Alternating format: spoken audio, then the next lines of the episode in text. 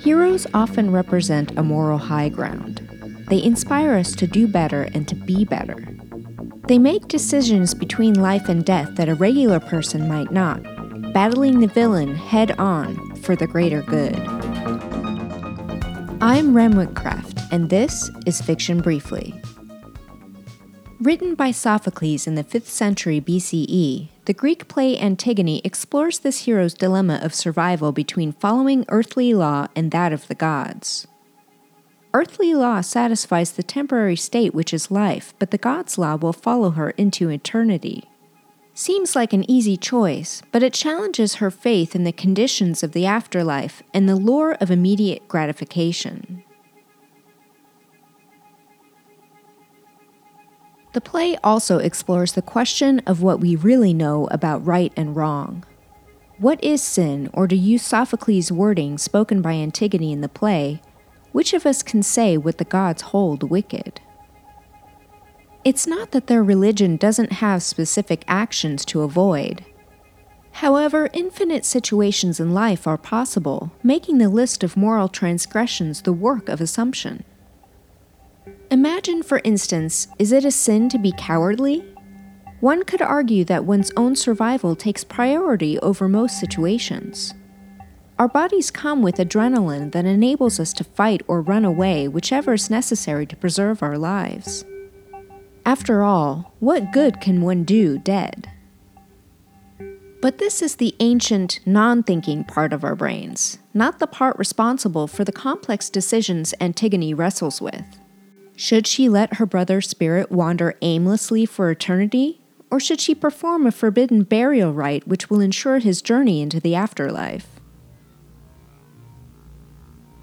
She decides to humble herself, lessen the importance of her existence for what she can only guess is the greater good.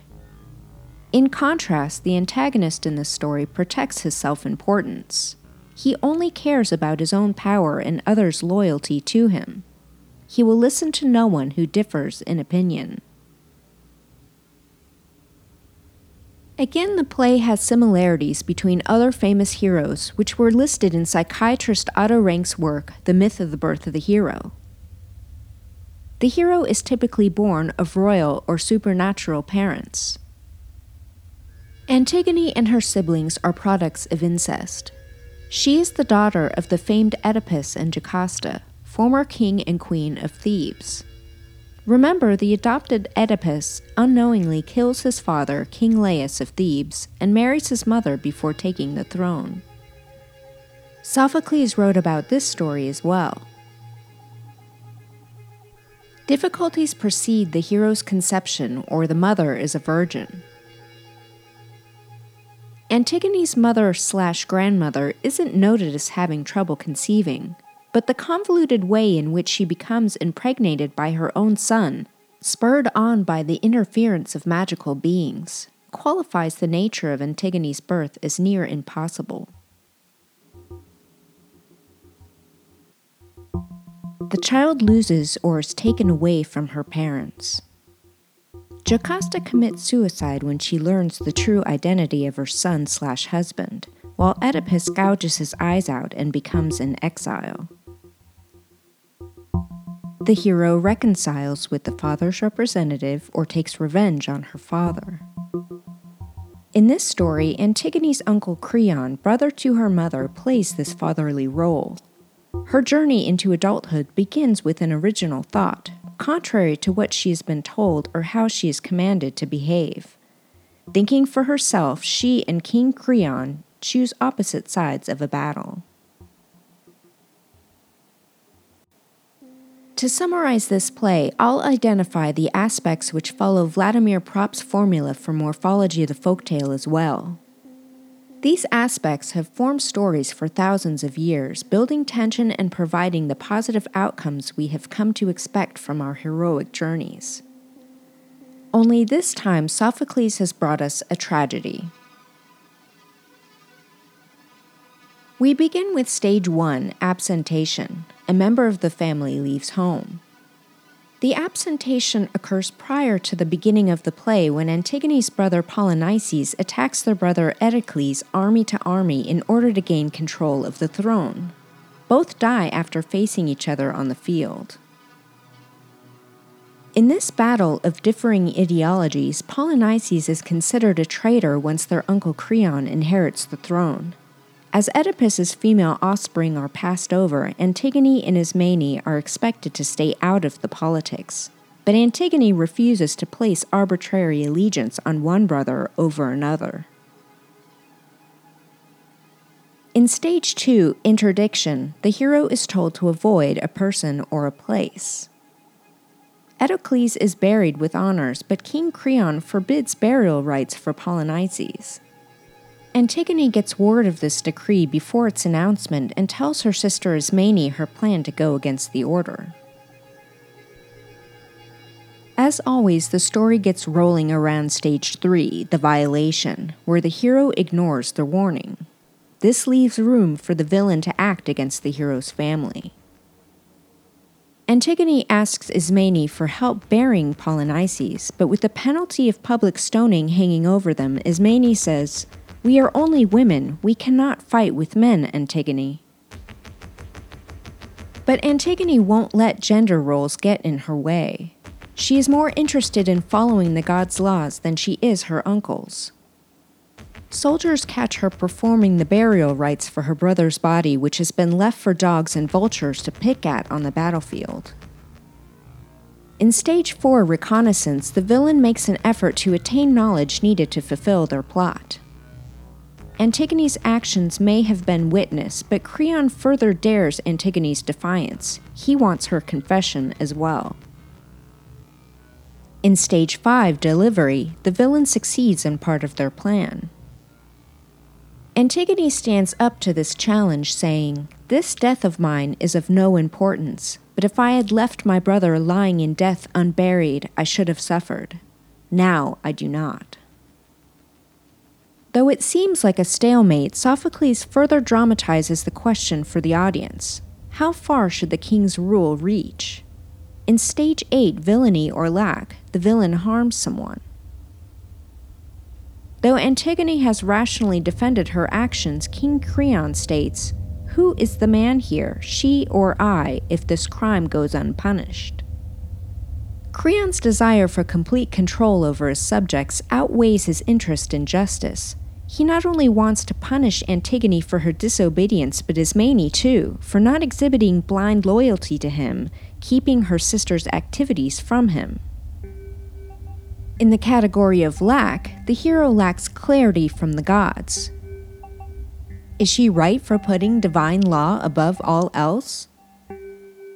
If she respected her uncle and his position of authority, she might apologize, grovel, and beg for her life.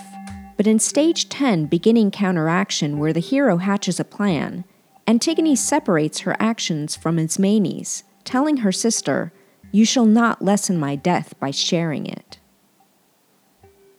She could be trying to save her sister or keep martyrdom for herself, but either way, she is not backing down.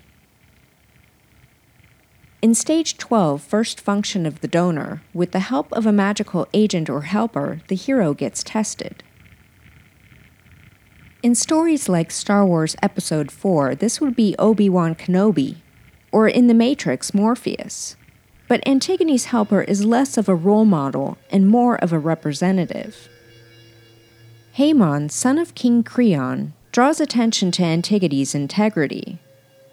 As if incest hasn't played enough of a role in her life, the cousins are engaged to marry. Whether as a strategy or in earnest, Haemon at first praises his father's actions. In an early version of Bros Before Hoes, Creon responds, so you are right not to lose your head over this woman. Your pleasure in her would soon grow cold, Haemon, and then you'd have a hellcat in bed and elsewhere. Let her find her husband in hell. But Haemon tells his father that the majority of his people are not on his side. Whispers around the kingdom reveal mass dissent, and Haemon warns it is not reason never to yield to reason. In stage 14, provision of a magical agent, this magical agent is reason. Haemon further reminds his father that even as ruler of the land, he has someone else to answer to. You have no right to trample on God's right. Alas, Haemon's words are brushed off as childish, and we come to stage 15, guidance, where the hero is led to an important object. Antigone is taken to her mountain prison to live out the rest of her days. This will be her hill to die on. In stage 16, struggle, the hero and villain fight. Antigone has no options available to her but to die in captivity or hope for some kind of rescue. She still does not know what the gods want of her or if she has made the right decision. But with her death, she hopes Creon will be punished if she's been unjustly imprisoned for performing her moral duty. Even from her prison, she has one move left. In stage 17, branding, the hero is scarred. Rather than suffer in prison, Antigone hangs herself with her veil. Having the hero die is tragic for sure, but it's not the end of the story.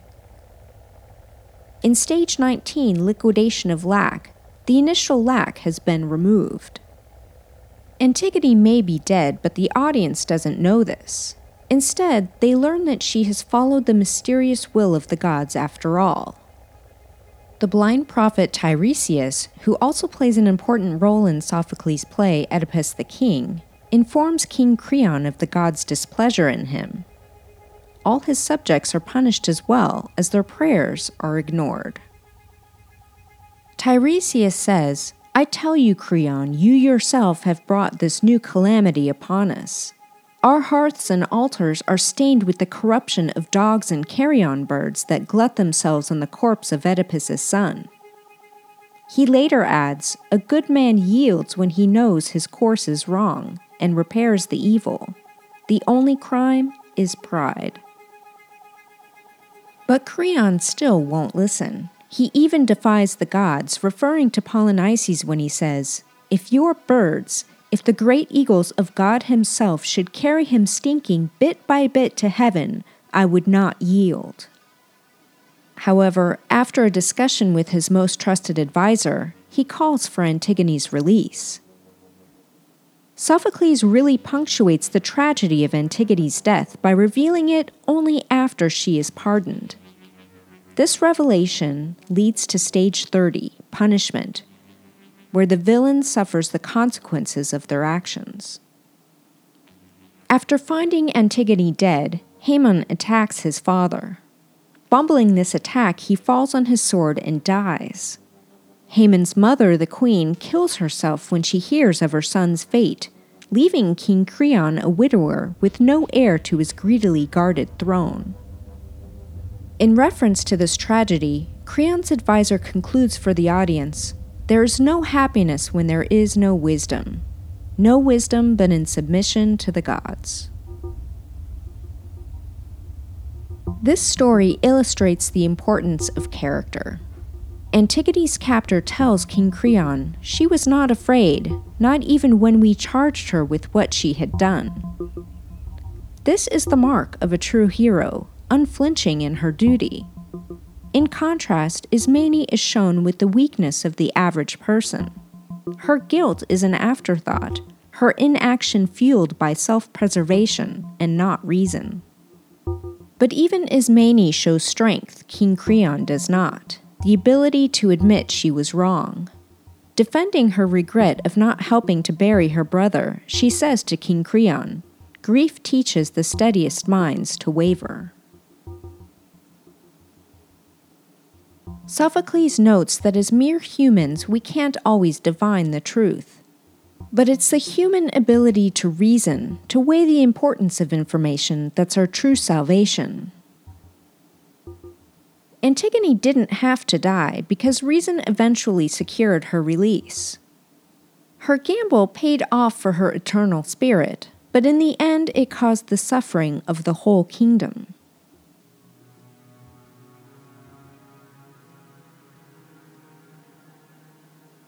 It's interesting that the moral of the story is not to bend from one's moral duty, but one should and must bend to admit one's faults.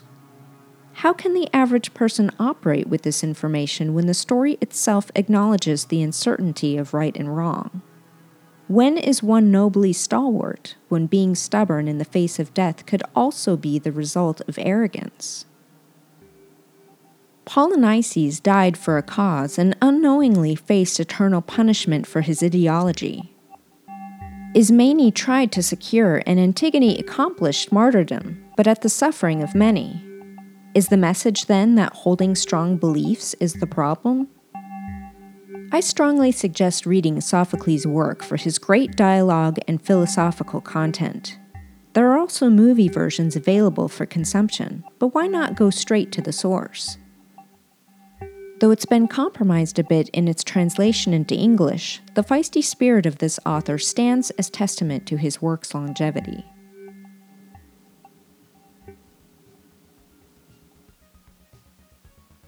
You can comment on this episode or suggest new content on my Facebook page, Fiction Briefly.